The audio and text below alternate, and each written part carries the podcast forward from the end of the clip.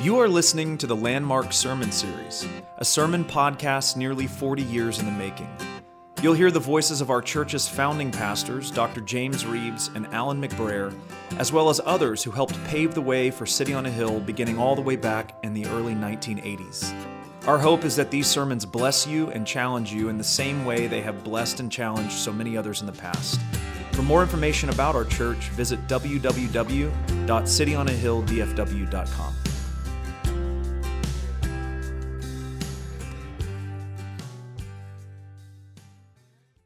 This evening and turn to James, the second chapter. The second chapter of the book of James. We've been studying on Sunday evenings together verse by verse through the book of James. I started this about the very beginning of the summer, and so many things have happened that we're just now in the second chapter. Last week, or was it last week or week before last? I don't even remember. We've had had so many people that have visited and preached uh, in my stead and uh, preached for me, and uh, we've preached. But the last time we were together, I dealt with the first uh, eight or ten verses of, of James's uh, second chapter. And tonight we're just going to pick up where we left off, which is always our pattern and we're going to look at, at God's Word verse by verse. We're going to talk about tonight, we're going to think about the mercies of God.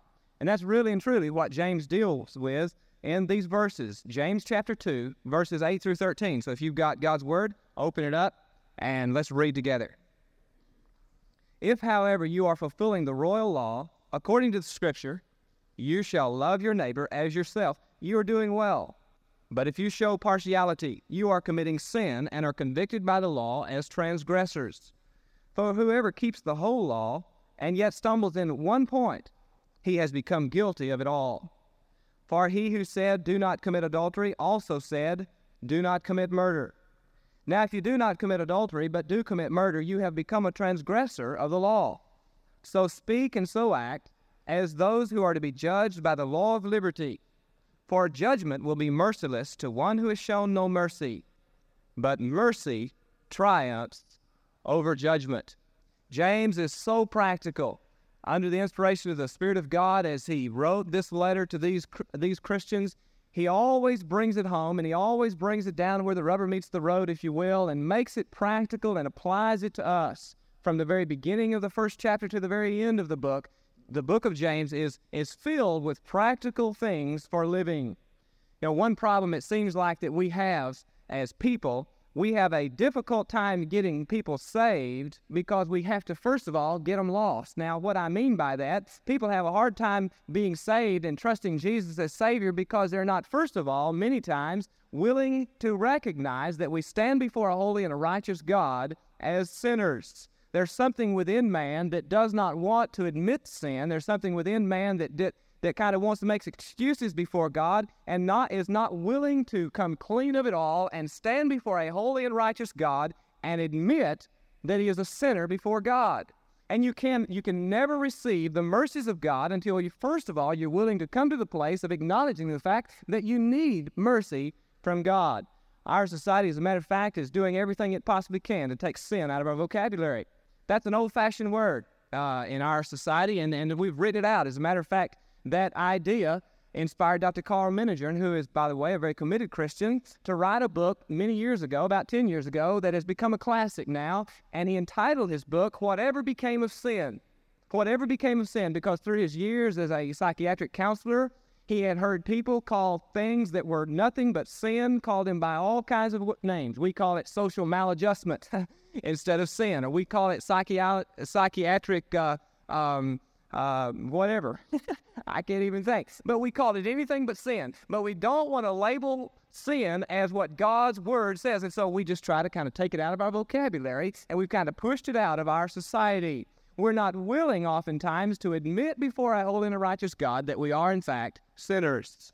And until we're willing to do that, until an individual is willing to do that, there is no way that they can receive the mercy of God. I heard an, an ancient parable that maybe you've heard. I maybe even told it to you before. I'll tell it to you again because it's good. And it is an ancient parable of a king who visited one of the prison ships. And in ancient days, when someone was thrown and cast into prison, sometimes they would take them out and they would put them into one of the ships and they would become the power of uh, uh, for that ship to be to be moved in and out of port and up and down the rivers, and there would be forty or fifty men that would be manning the oars deep down in the belly of that ship, men who were prisoners, And the parable goes that the king went onto the ship one time and went down into the belly of the ship where all of the prisoners were, there rowing with the sweat of their brows. And the king walked up and down the row there, and he began to talk with the men, and he asked one man, Sir, why are you here? What crime have you committed? And the man said, Oh, king, I'm not guilty. I didn't commit any crime. As a matter of fact, I was framed, king. I was set up. They lied. They, they, com- someone else uh, committed the crime and then they, they lied about me and brought up false witnesses before me. And king, I committed no crime. I don't belong here. I'm an innocent man. So the king went on down the road a little further and talked to another man. He just said, Sir, what crime have you committed? Why are you here? And he said, Oh, king, I've committed no crime. I'm, I'm completely innocent. I just happened to be at the wrong place at the wrong time. I was just walking down the street when the crime was committed. And the, the ones who committed the crime left very quickly. And when, when the authorities came, I just happened to be there and they arrested me. King, I'm innocent, totally and completely innocent. I committed no crime. I don't belong here.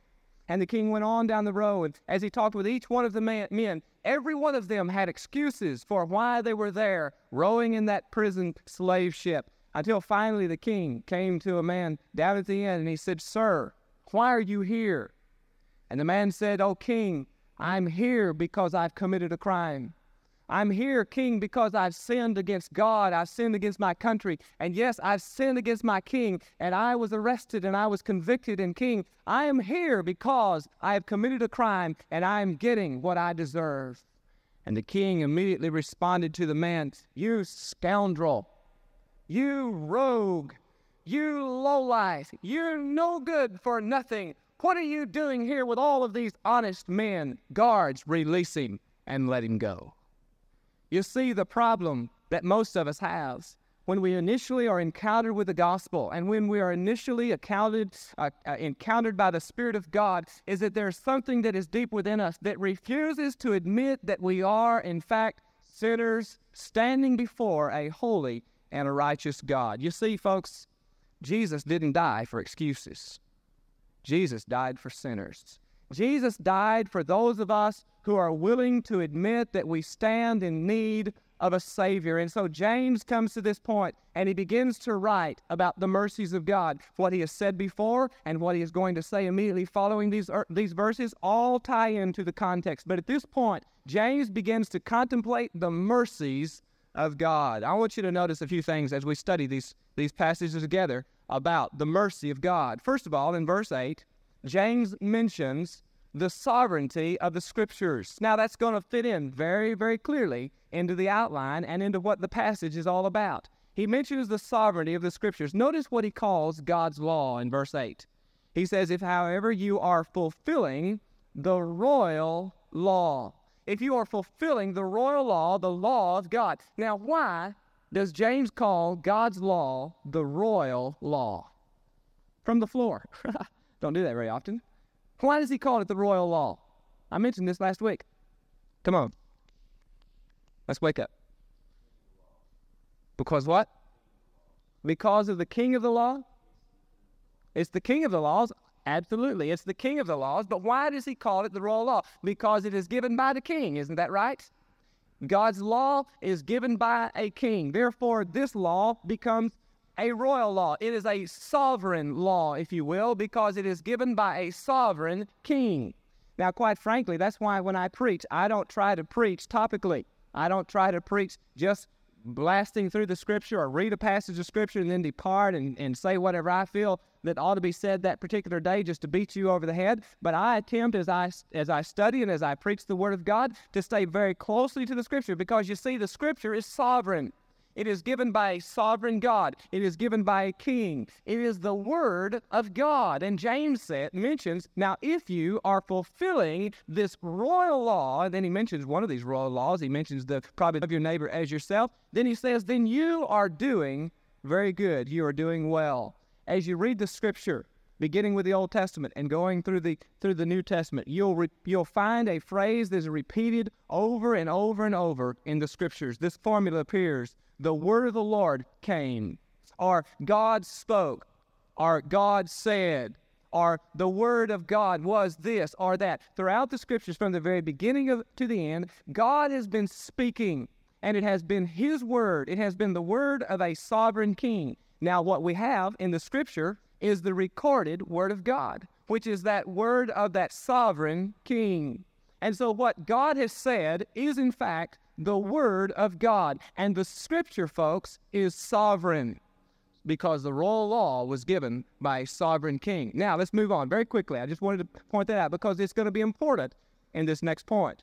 Not only the sovereignty of the Scripture, but notice what James says about the sinfulness of man. The sinfulness of man, verses 9 through 11. He says, If you show partiality, you are committing sin and are convicted by the law as transgressors.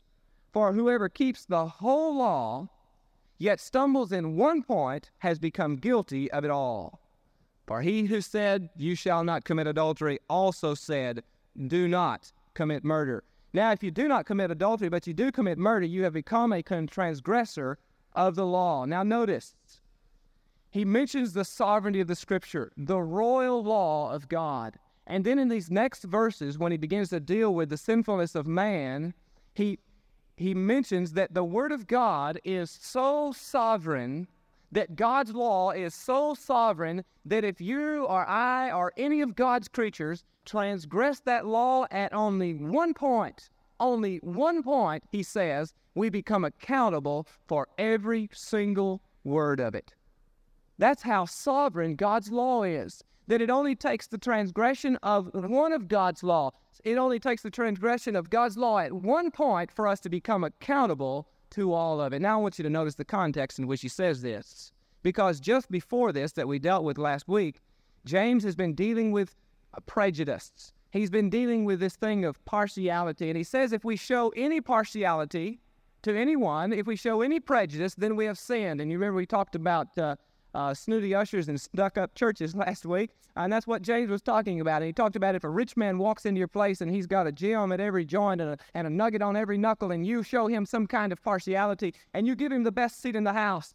And then uh, a very poor man with dirty clothes, obviously just coming off of the workplace and didn't even have time to clean up before he came to the place of worship, walks into your, your, your place of worship and you tell him to hold up the wall in the back. Then you, James says, have become uh, guilty of showing partiality, and you have sinned, James says. Now he ties all of this together and he begins to talk about the royal law of God. He said that prejudice, even prejudice, something that we would think is minute as that, it's certainly not murder.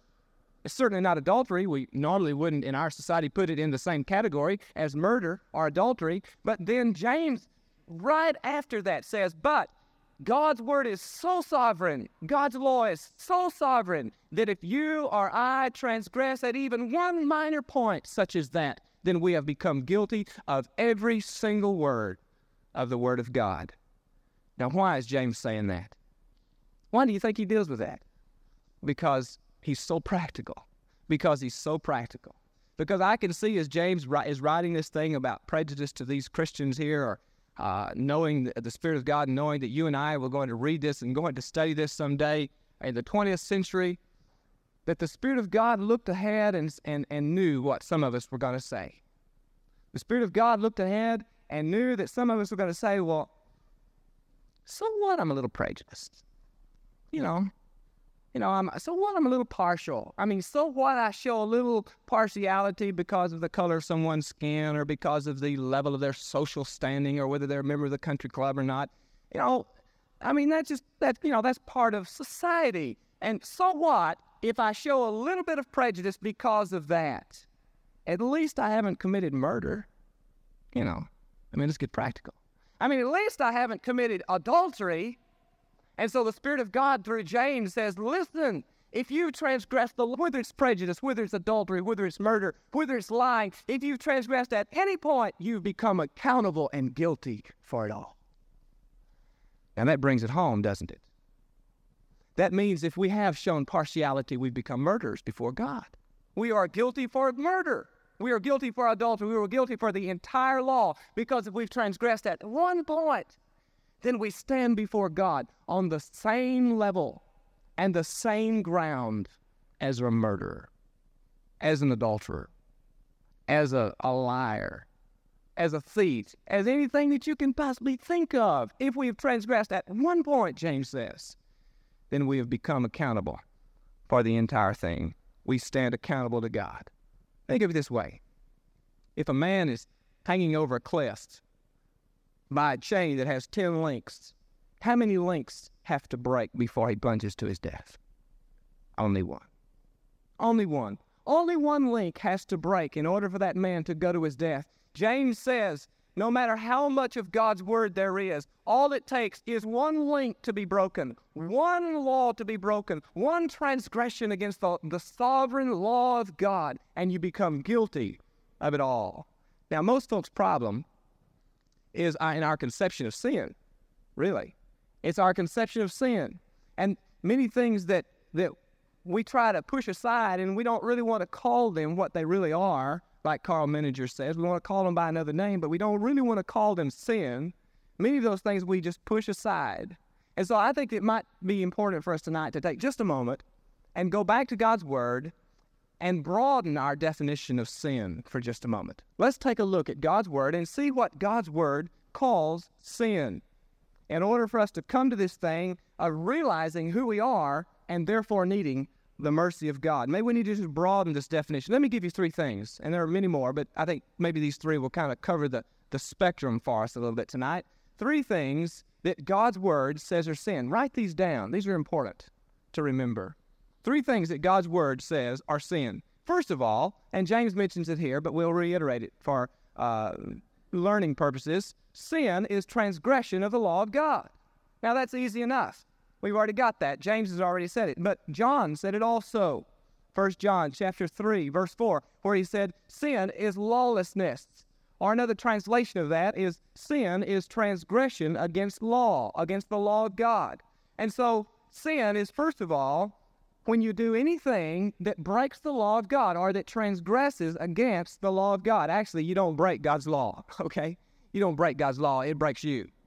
Uh, it's like the old boy, you know, hanging over or that gets up in a, a 10 foot, uh, 10 story building, 10 foot building. Boy, he's not going to do a whole lot, is he? Gets up into a 10 story building and he says, I'm going to jump out of this building and I'm going to break the law of gravity. Does he break the law of gravity? No. He breaks his neck.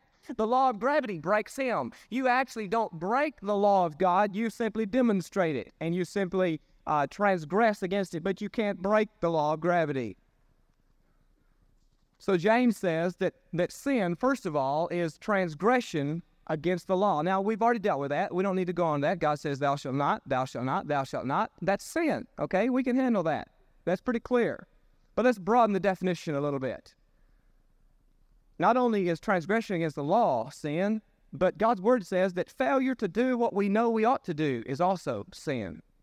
To know to do good and not to do it, the scripture says, is sin. And James is the one that says it, as a matter of fact, chapter 4, verse 17. Therefore, to one who knows the right thing to do and does not do it, to him it is sin. Therefore, to the one who knows the right thing to do, yet does not do it, he says, to him it is sin. Now, that kind of broadens the definition for us a little bit. I mean, who of us here tonight could, in all honesty, say, I've done everything I should. I mean, there's not anything that I felt that I should do that I have not done. I have forgiven every time that I needed to forgive. I held nothing against anyone. There's not a time in my life that I have withheld my forgiveness, even though I knew that I ought to, to forgive. There's not been one time in my life that I have not served with the gifts and the talents and the abilities that God has given me through the New Testament church. Every single time that I have felt the Spirit of God telling me to do this, known that it was right to do, and I've done it. Everything that I have in all of my life that I could possibly think of that I knew that I ought to do, I went ahead and did it. Is there anybody could say that? One hand. All right. No hands. No hands. There never will be because there's not one of us that can honestly say that we've done everything that we ought to do. Yet God's word says that is sin. To know to do right and not do it is sin. Sin of omission, if you want to use that terminology. And so when that is added to our definition of sin as being transgression against the law, volitionally doing something against God's law, when that is added, when you say, but sin also is to know something that's good to do, not doing something bad, but just not doing something that we know we ought to do. That broadens the definition, but we need to go further because God's Word does.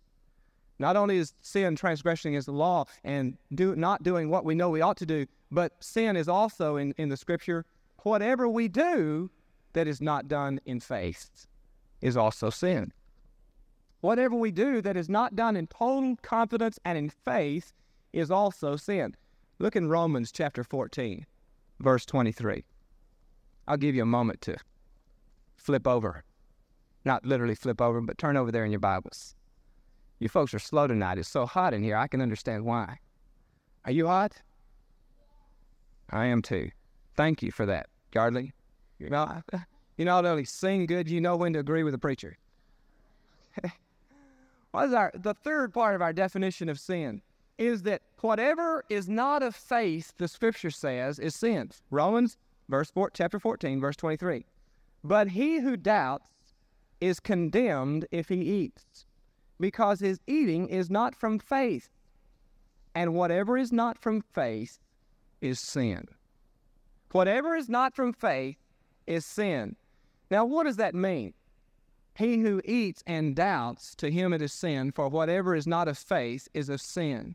That means that if I do anything in my life, whether it be good, bad, or indifferent, if I do anything in my life that I do not have the full and complete confidence that it is the will of God for me, that it is right in the eye of God, if I do it without the full confidence that it is God's will, then James or then Paul says it is sin, because anything that is not of faith is sin.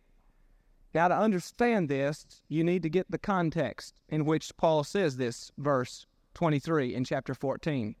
The context in chapter 14 of Romans is the Jewish eating restrictions. And if you study the Old Testament you understand that, that the Jews had many restrictions of things that they couldn't eat and things that they could eat, things that were de- declared clean and things that were declared unclean. He's talking about foods here. Well, Paul says that in Christ all things are clean. I mean, there's no food that is unclean or clean. Uh, Jesus wiped all of that out. So in Jesus, there really is no clean or unclean food. But then in verse 15, he goes beyond that. He admits that there is no such thing as an unclean food. In other words, something that is not clean for us to eat, as the Jews had their restrictions. But then in verse 15, he goes a little bit further than whether it is clean or whether it's unclean, and he deals with what happens if you go ahead and eat it. Verse 15. He says, For if because of food your brother is hurt, you are no longer walking according to love, do not destroy with your food him for whom Christ died. Now, are you sufficiently confused? Jeffrey, you sufficiently confused? Well, let's see if we can explain it a little bit. He, the whole context is the purification laws of unclean and clean food. And under the Old Testament, there were those foods that God's people could eat, those foods that God's people could not eat. But in the new dispensation in Christ, Paul says, no longer do those apply. No longer are there clean and unclean foods. But he's writing to many Jewish Christians He's writing to many who were born and raised Jews and now have trusted Christ. And they did not just immediately wipe out all of that remembrance, all of that training, all of that Jewish background and history that they had. And so, some of those Christians who had come to a little within the body of Christ, they see food that before was declared unclean, and they know that in Jesus there is no such thing as unclean food and so they eat. But a weaker brother over here, who is also a Jew, that has that same background, he's not yet completely been able to come to the level of spiritual maturity to let go of all of those Jewish restrictions. And he sees that stronger brother who is eating that food that has been declared unclean. And something happens. It causes his brother to stumble. Paul says, You have sinned because for the sake of food, for the sake of food, you have caused your brother in Christ, for whom Jesus died, you've caused him to stumble. Whatever is not of faith is sin. Whatever cannot be done in full confidence of the will of God for that time, for that individual, is sin. And then he gets even more personal. We'd like it if he just left it there. But he gets even more personal in verse 23. I believe it is. Verse 23. But he says, He who doubts is condemned if he eats. For whatever is not of faith is sin. He brings it even further home and he says, And suppose you, the one who is doing the eating of this so called clean or unclean food, in your mind there's some question. in your mind there's still a, a, a minute grain of doubt of whether this is really right or whether it is not, and you go ahead and do it anyway, Paul says, it is sin. Whatever is not of faith, whatever cannot be done in total and complete confidence of it being in the very center of the plan and the purpose of God, is not of faith. And without faith, it is impossible to please Him. And whatever is not of faith, the Scripture says, is sin. Now that broadens the definition for us again a little wider, doesn't it, about sin? If we could say, well, I'm not a murderer, I'm not an adulterer, I'm not even prejudiced, even a little bit. I must not be a sinner. Then the definition broadens and takes in what we know to be good and don't do, that's sin. What we do in our life that we don't have the full confidence that it is the will of God, then that becomes sin. That means, folks, in practical application, and we've got to bring it down to where we live, that any habit, any action, anything that is a part of your life that you cannot participate in that with the total and full confidence that it is God's plan and God's purpose for you, it is sin. Whether it would be sin for someone else, it becomes sin for you because you're not doing it in faith. You're not doing it in that complete confidence that it is God's will for your life. So whether I cause my brother to stumble by something that is neither right nor wrong in and of itself, if I understand that it causes my brother to stumble and I hold on to my right tenaciously and say, but it's my right, and it causes him to sin, I've sinned against him and against God. If there's a smidgen of doubt in my mind, if it is right or it is wrong for one of God's people to do this or do that. And I do it anyway. Paul says it is sin. I heard of a husband and wife who were getting ready to go out for the evening, and the husband yelled at the wife from the bedroom, and she was in the bathroom. And he said, Honey, is this shirt clean enough for me to wear? And immediately, without even hesitating, she said, No, wear another one. And after a while, he started thinking about that, and he thought, how in the world did she know that shirt wasn't clean enough to wear? She didn't even see it. And so he said, honey, how did you know that that shirt wasn't wasn't clean enough to wear? You didn't even know what shirt I had. You didn't have no idea. And she said, if you had to ask, it wasn't clean enough. If there's doubt, it's dirty. if there's doubt, it's dirty. That's a good rule for whether it's right or whether it's wrong for the child of God. If there's doubt, it's dirty because if you can't do it in faith, then don't do it. Because Paul says that whatever is not of faith is sin. So, with that definition, the transgression of a law, not doing something that we know we ought to do, doing something that is neither in itself right or wrong, but not able to do it in faith and full confidence. When you broaden the definition like that, then every single one of us stands before a holding a righteous God guilty guilty. There's not one of us that is not. And we need the mercy of God. Now let's move on. The sovereignty of the Scripture, the sinfulness of man, every one of us, that takes us all in. Now we stand all on the same common ground. Now notice thirdly, the severity of the sentence. Verses 12 through 13. I guess I better get out of Romans and get back to James. Verses 12 through 13. James says, As those who are to be judged by the law of liberty. For judgment will be merciless to one who has shown no mercy. Mercy triumphs over judgment. Now, a lot of folks only want to hear about the goodness of God, only want to hear about the goodness of God.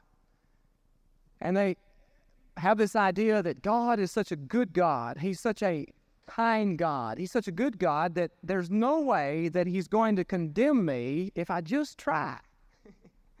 you know, if I just make an effort, God is has got to be such a good God that if I just make an effort, there's no way that He's going to condemn me. It's almost as if God grades on a, grades on a curve. You know, you know, in school you were graded on a curve sometimes in college. Uh, they kind of view God as grading on a curve, and if you could just reach a level of proficiency there in the curve somewhere, just reach that minimum requirement of the passing grade of the 70, then when you stand before Jesus, He's going to say, Well done, thou good and faithful servant.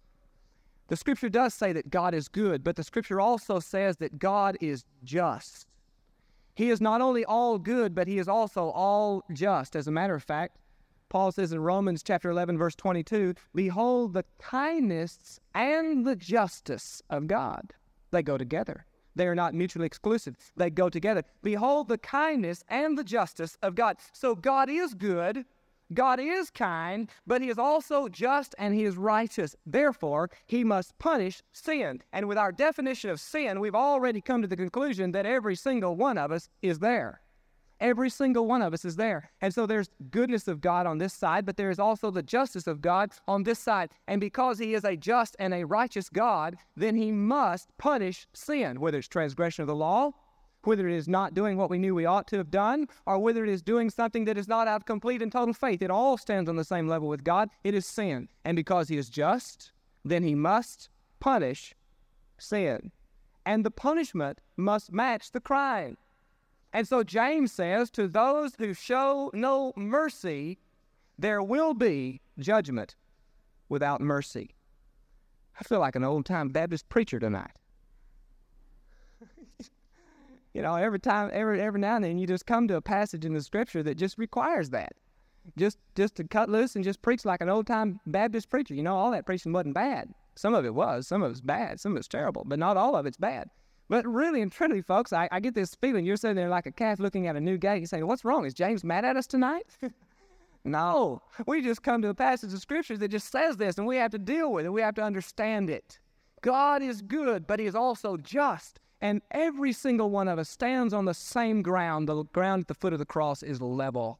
There are no different levels in God's eyes. And because He is just, then He must punish sin. The punishment must match the crime. Therefore, James says, For those who show no mercy, then there will be judgment with no mercy. Now, think about that. Don't let that just roll off your back like water off a duck's back. Judgment with no mercy. How awesome! How awesome. Now, let me explain something that always needs to be explained when you come to this point because somebody always will go away with the wrong intention, the wrong idea. When James says that there to those who show no mercy, there will be judgment with no mercy, James is not saying then the flip side of that is then if I just show mercy, if I'm just a merciful person in my life, then when I stand before God, then I'm going to receive mercy. That would be a works kind of salvation, to use a Baptistic term, which is a good biblical term. That would be a works kind of salvation that says I can earn my salvation some way, and that would be not that wouldn't be salvation by faith through grace, as the scripture teaches. And so that's not what James means. He doesn't mean that if I just go through my life and just ignore Jesus, just go through my life and just kind of show mercy on people, uh, you know, dogs and, and, and you know, and, and, little people as I come in, con- in contact with them in my daily life. If, if I'm just a merciful person, then someday when I stand before God, He's going to say, hey, you're a pretty good guy. Come on in. That's not what James is teaching. Once again, you have to come back to the context. And let me give you a, just a plug here. As you study God's Word, it's always wise to study the context. Always look at the context, misused and abused through the centuries because they ignored the context in which James said it. Many, many people have based their theology of works upon this very verse right here. Just be a merciful person, a good guy, and you'll get into heaven. But see, that ignores the context in which James states it. And when you study the context, you understand that that's not what James means at all. He's not even be- beginning to say something like that. Let me give you a, a picture or a look at the context. In the very following verses, and as a matter of fact, verse 14, James begins to deal with this. He begins to deal with the relationship between faith and works. It's a major theme in the book of James because he's so practical he deals with the relationship of faith and works beginning in verse 14, right after this statement that those who show no mercy, there will be judgment without mercy. He's so practical, he's got to once again bring it right back down and apply it to daily life. So that's what he says. Paul says we're saved by faith through grace. So James answers the question okay, if that's true, if we're saved by faith through grace, then what is saving faith? What is the kind of faith that really and truly saves someone? And his conclusion is this faith that does not issue itself in works is not saving faith. Faith that does not result in a new life, a changed lifestyle, faith that doesn't result in some difference in the way that I live my life, James is not faith at all. It's empty. Look at verse 14. What use is it, my brethren, if a man says he has faith, but he has no works? Can that faith save him? He comes to the conclusion, verse 17. Even so, faith, if it has no works, is dead, being by itself. James says that someone who says, I have faith, but his life does not reflect the life of Jesus, he comes to the conclusion that's not faith. That's not saving faith. It has no application whatsoever for salvation. Now, with that understanding of the context, come back to what he says in verse 13 and apply it to what he says about mercy. To those who show no mercy, there will be judgment without mercy. In other words, if I have experienced the mercy of God, then it is going to exemplify itself in my life. I can't know the mercy of God on my life and not turn around and, and give that mercy to other people and exemplify that through my lifestyle. So James says, to one who shows no mercy, he is going to receive judgment without mercy because he rejected the mercy of God. He's talking about faith that issues itself in a new life, the born again experience. He's talking about faith that's not just up in the clouds somewhere, but that finds its fulfillment in daily life, that comes down where the shoe leather meets the road and lives it out in daily life.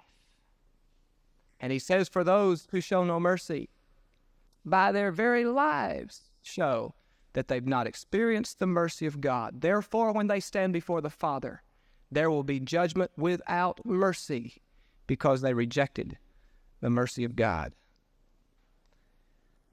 so far looks kind of bleak, doesn't it? I mean, we, we look at this the sovereignty of the scripture. We're held accountable for all of God's law if we transgress it even at one minor point, or if we even don't do something that we know we should do, or if we do something that's good but we don't do it in full faith and confidence, it becomes sin. And we look at that, it becomes a very bleak picture. We look at the sinfulness of man that we all stand before God uh, accountable for sin. And then we notice the severity of the sentence. The sentence is judgment without mercy. And if God had just left us there, we'd have all just gone home and gotten depressed. But I'm glad that He didn't. In verse 13, notice the very last words that James says. He says, But mercy triumphs over judgment. Mercy triumphs over judgment when we see that we all stand before God as sinners and that there is no mercy to those who have shown no mercy. How good it is to hear James say, But mercy triumphs over judgment. The mercies of God. You know, grace and mercy are real close together. They're real close together. You know what grace is? Grace is me getting what I don't deserve. Grace is getting what I don't deserve salvation, forgiveness. I don't deserve it. I can't earn it. So grace is me getting what I don't deserve. But do you know what mercy is? it's not getting what I do deserve judgment. And grace and mercy go hand in hand. And James says that mercy triumphs over judgment. The scripture says that all who reject the Lord Jesus ultimately will stand before the judgment seat of God for a trial. There's going to be a trial that's going to take place, and every trial has three parts. Let me give you the three parts of the trial. For those who've shown no mercy, who knew, knew not Jesus as Savior, three parts that this trial will have. First of all, there is the giving of the evidence. The evidence is very clear. This man or woman who has rejected Jesus will stand before God with transgression of the law, with not doing things that should have been done, with doing things without faith. All of it some of it, somewhere, they fall into one of those categories as a transgressor. And the evidence is presented before the judgment seat of God. Here is this one. He stands before you, Father, as a sinner. Incontrovertible evidence of sin. The next part of every trial is the defense. And so this one who has said no to Jesus comes before God and says, But but God, I did this, and I did this, and I did this, and and I, I, tried to live a good life. I tried not to cheat in my business. I, I tried to treat people fair. I, I tried to be, uh, you know, a good person in life. And besides all of that, I didn't know that I needed to trust Jesus as Savior. Uh, I only rejected Christ because there were hypocrites in the church. I mean, I looked in the church and, and they weren't perfect, and I didn't want to be a part of that. And so I said, Well, I don't want anything to do with your God. I mean, you, can you blame me for that, God? Or I didn't, I didn't trust Jesus because I didn't know what church to join. I mean, you got Methodists, you got Baptists, you got Presbyterians. God's answer will come back, I didn't ask you to accept the church. I ask you to accept Jesus, my son, and become a part of the church. And all of the excuses of man in his defense, even in the speaking of that defense, will begin to fall apart in the face of a holy and righteous God. And even as that one stands before God and begins to give those excuses, he'll understand and he'll see that they hold no water. And finally, the third part of every trial is the verdict guilty, guilty, guilty. Judgment without mercy. Judgment without mercy. Then another time, there's going to be another somewhat trial, not of the same nature as this one. When those who have trusted Jesus stand before that same holy and righteous God, not a judgment for destiny, a judgment for reward. As God's people stand before Him, and the evidence again is presented incontrovertible evidence. Guilty, guilty, incontrovertible sinner, sinner, just like that one before the judgment seat of Christ. And then the defense comes, and the defense is given, and that one stands before God and he says, What defense do you have? And he says, I have no defense, no defense except the Lord Jesus Christ. On December the 31st, 1971, in faith, I turned from my sin. I repented of my lifestyle and I turned toward Jesus in faith and I trusted him as my Lord and my master. And that, Father, is guilty, but having trusted Jesus as Savior. And the verdict? Mercy, mercy, mercy. As Jesus turns to the Father and the Father says, Son, is it so? And Jesus, our advocate, the scripture says he's our advocate, our lawyer, stands before the judgment seat of God and pleads our case and says, Father, he's mine. He's mine. And the verdict comes mercy, mercy, mercy. You see, because mercy triumphs over judgment. Thank you, Lord, for the mercies of God. Every one of us every one of us stands here tonight who knows Jesus as Savior, having received grace, receiving what we don't deserve, abundant life, eternity. Every one of us who knows Jesus as Lord and Master stands here tonight having received mercy. And mercy is not getting what I deserve. Why? Because Jesus got it for me. And the only defense I have before a holy and righteous God is His mercy as I find it in Jesus. Let's pray together.